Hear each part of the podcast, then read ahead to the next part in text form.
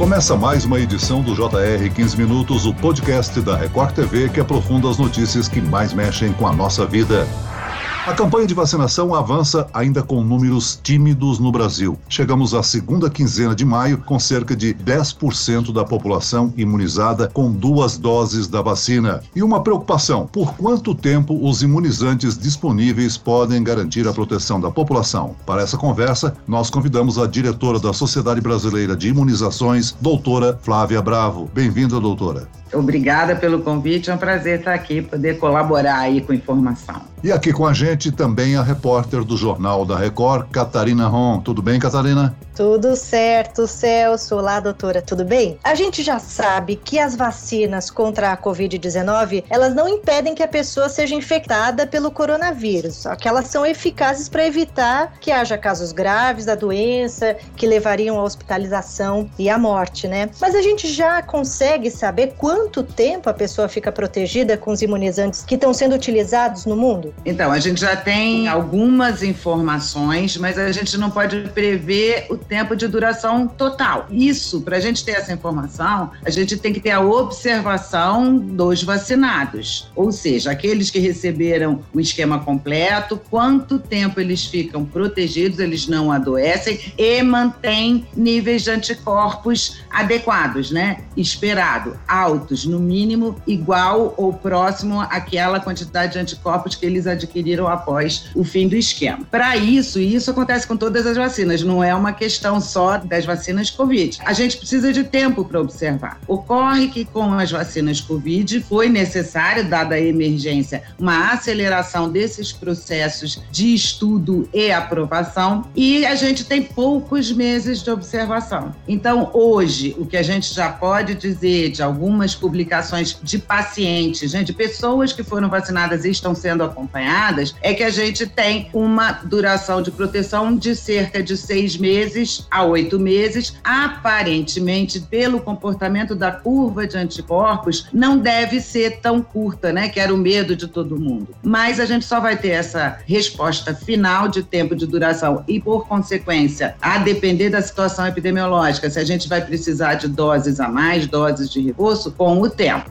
Doutora Flávia, as vacinas usam tecnologias diferentes, do vírus inativado e RNA. Isso poderia alterar o tempo em que ficamos protegidos? É, sempre há essa possibilidade, né? A gente tá, das vacinas Covid, a gente está falando de algumas tecnologias, existem outras tecnologias usadas em outras vacinas já na nossa rotina, e a gente sabe que existem algumas vacinas, alguns tipos de vacina que conseguem desencadear uma resposta imune mais vigorosa, mais robusta e com nível de anticorpo e duração de anticorpo maior, outras menores. Então, eu vou dar um exemplo aqui. As vacinas meningocócicas as formulações iniciais, que eram um tipo de vacina, uma plataforma chamada vacina polissacarídica, a gente sabe que essas vacinas polissacarídicas fazem um tempo de duração curto e com uma resposta pobre é, quando você faz reforço. Aí a tecnologia descobriu uma outra é, forma de fazer a vacina, que são as conjugadas, que a gente usa hoje em dia para as vacinas meningocócicas A, C, W, Y e C, e que faz uma resposta mais vigorosa e mais duradoura. E mesmo assim, é essas vacinas especificamente têm uma duração, pelo menos na criança, a gente sabe, em adolescente, de 5 a 6 anos. Já outras vacinas, como por exemplo a hepatite B, que quando entrou, né, isso na década de 80, acreditava-se que eventualmente precisaria fazer reforço, a gente descobriu que não, que além de fazer uma resposta boa em 95% da população, mesmo que os anticorpos caiam com o tempo, eu tenho uma memória imunológica que me permite lembrar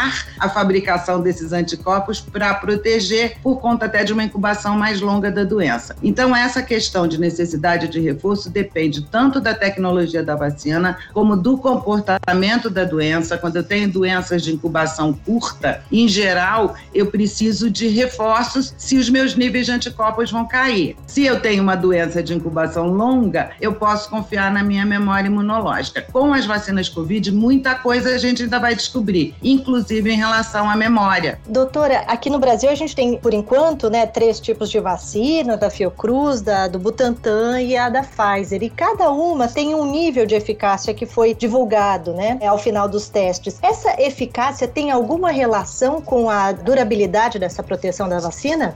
Quando a gente fala eficácia em estudo clínico, a gente tem que pensar o seguinte: eu não estou falando de nível de anticorpo, eu estou falando que isso é imunogenicidade, eu estou falando de proteção contra a doença. Quando eu falo no estudo clínico que uma vacina tem 95% de eficácia, eu estou dizendo que 95% das pessoas fizeram nível de anticorpo alto e 5% não, e portanto não estão protegidas. Essa resposta de nível de anticorpo para suficiente para proteger, a gente também não tem essa resposta. Então, quando eu analiso essas vacinas que foram aprovadas, que têm resultados de eficácia dos testes que foram para aprovação, diferente significa que eu reduzi o risco de adoecimento de tantos por cento, de acordo com a vacina. Mas as pessoas que responderam, aí a, a manutenção do nível de anticorpo é uma resposta individual. Quando eu digo que 50,4% da vacina é a eficácia da vacina, eu estou dizendo que 49,6% não tiveram aquele nível de anticorpo. Então, eu não posso contar com proteção para esse grupo. Mas daqueles 50,4 que fizeram o nível alto de anticorpo que eu desejava, eu vou ter que observar a duração disso. Então não é bem é quem responde quanto tempo ele vai ficar protegido. Não é o resultado cru de eficácia, quantos adoeceram, quantos não adoeceram nos ensaios clínicos, que vai me dar essa previsão de duração. Agora, doutora Flávia, o sistema imunológico reage de uma forma diferente se a pessoa já teve Covid e se vacinou? Essa é uma das teorias que a gente tenta explicar por que, que as crianças, de certa forma, são protegidas. Elas têm uma estimulação por coronavírus, quer dizer, elas nasceram e começaram a entrar com outros coronavírus, né? Em contato os responsáveis pelos resfriados comuns. Então, elas são tão estimuladas que talvez esses anticorpos contra esses outros coronavírus façam, de certa forma, uma proteção cruzada. Quando eu estou falando de do novo coronavírus e dos anticorpos que eu estou produzindo para ele, a gente já sabe qual é a parte do, desse novo coronavírus responsável pela invasão, pela infecção, que é diferente dos outros coronavírus. É possível que outros coronavírus estimulem a produção de anticorpos contra outras proteínas da sua superfície e, de certa forma, tragam alguma proteção? É possível, mas a partícula, né, a proteína responsável pela adesão e pela,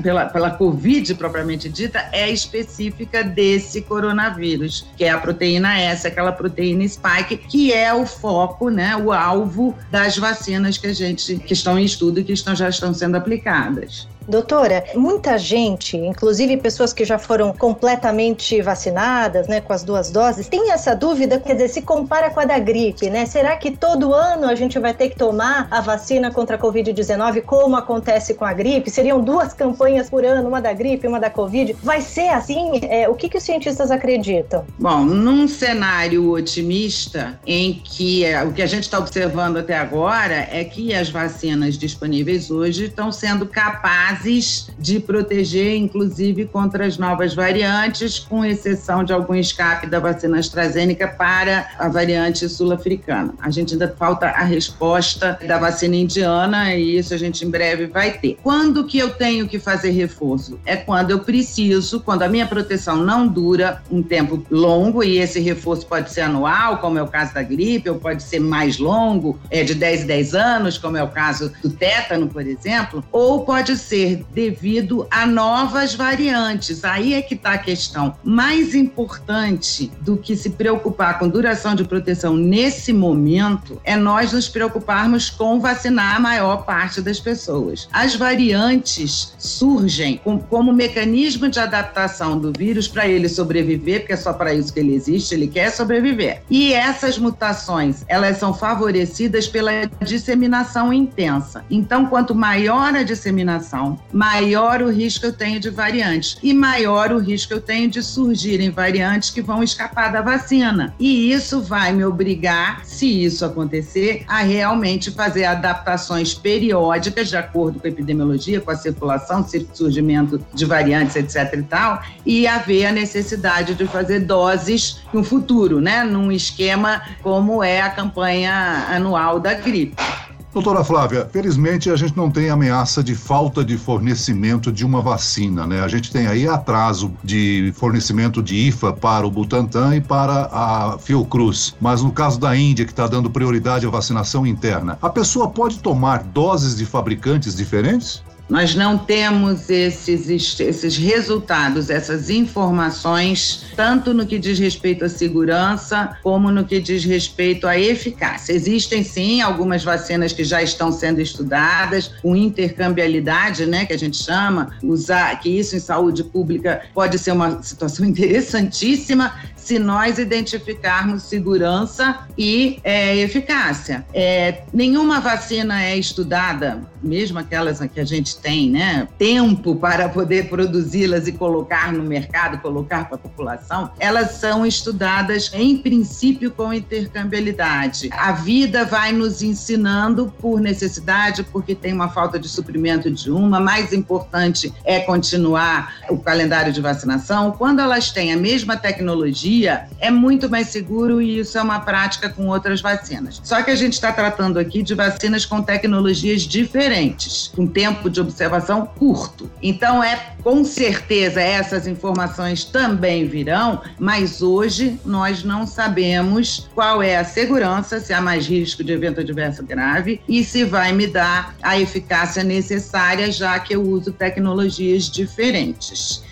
diante da lentidão da vacinação e da rapidez com que as pessoas são contaminadas, principalmente com essas novas variantes, a gente aqui, principalmente no Brasil, corre o risco de, à medida que a vacinação for progredindo, é, os primeiros vacinados ainda vão precisar ser vacinados novamente, porque novas cepas surgiram, cepas mais agressivas. A gente corre esse risco de ter um, uma justa posição aí de, de variantes e, e, e de campanhas? Esse é um risco real. Pior pior, é uma terceira onda, pior, é uma piora o retorno da, da situação de sobrecarga do sistema de saúde, é, com mais faltas de insumos. Eu tenho uma terceira onda e a gente não conseguiu controlar a segunda, né? Nós estamos nos mantendo em patamares altíssimos. Além de mais mortes, é, potencialmente, né? Mais internações, mais falta de vaga de UTI, mais falta de equipamento, mais falta de insumos, eu tenho a possibilidade de ter novas variantes que vão contaminar aquelas pessoas que já foram vacinadas. E a gente já tem registro disso. A gente já tem registro, alguns casos já, são poucos, mas nós temos, de pessoas que pegaram Covid, que foram vacinadas e pegaram Covid de novo. É o caso específico que eu tenho conhecimento é o da variante P1. Então, se eu já tenho falta de vacina agora, com essas formulações que a gente conhece, imagina se eu tiver que me preocupar em mais dose para aqueles que já foram foram vacinados com uma vacina que possa é, pegar essa uma, uma eventual variante que escape das vacinas atuais. Então, esse é um risco, sim. Antes da vacinação, a gente tem que preocupar na situação sanitária. Nós não suportaremos mais outra onda, é, e outra onda, e outra onda. E a gente só evita isso vacinando.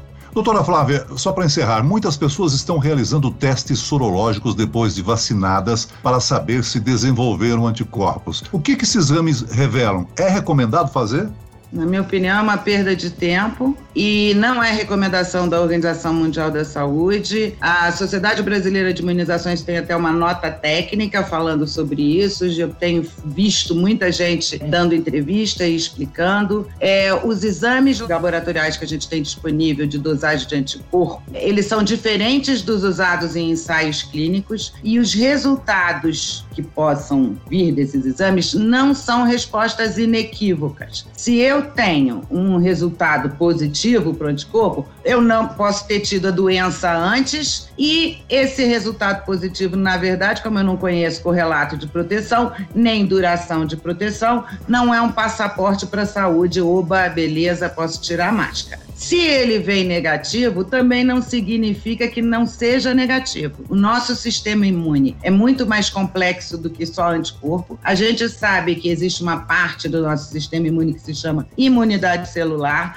que é muito importante na proteção contra a Covid e ela não é medida pelo nível de anticorpo. Então, eu não sei se aquele, se o nível de anticorpo que eu tenho, que foi é protetor, mas não foi detectado no exame, vai me dar um resultado falso negativo. E além de tudo, ainda dando falso negativo, eu tenho outros componentes do sistema imune. Então, não necessariamente eu estou desprotegida. Por esse motivo, hoje não é recomendado, sim, no, no varejo fazer é, dosagem de anticorpo. Quando eu tiver exames mais específicos, pode ser, mas hoje não. Muito bem, nós chegamos ao fim desta edição do 15 Minutos. Eu agradeço a participação e as informações da diretora da Sociedade Brasileira de Imunizações, doutora Flávia Bravo. Obrigado, doutora. Obrigada a vocês, foi um prazer. E agradeço a parceria aqui com a repórter da Record TV, Catarina Ron. Valeu, Catarina. Obrigada, Celso, e obrigada, doutora Flávia. Esse podcast contou com a produção de Homero Augusto e dos estagiários David Bezerra e Larissa Silva. Sonoplastia de Pedro Angeli. Coordenação de conteúdo Camila Moraes, Edvaldo Nunes e Luciana Bergamo. Direção de conteúdo Tiago Contreira. Vice-presidente de jornalismo Antônio Guerreiro. E eu, Celso Freitas, te aguardo no próximo episódio. Até lá.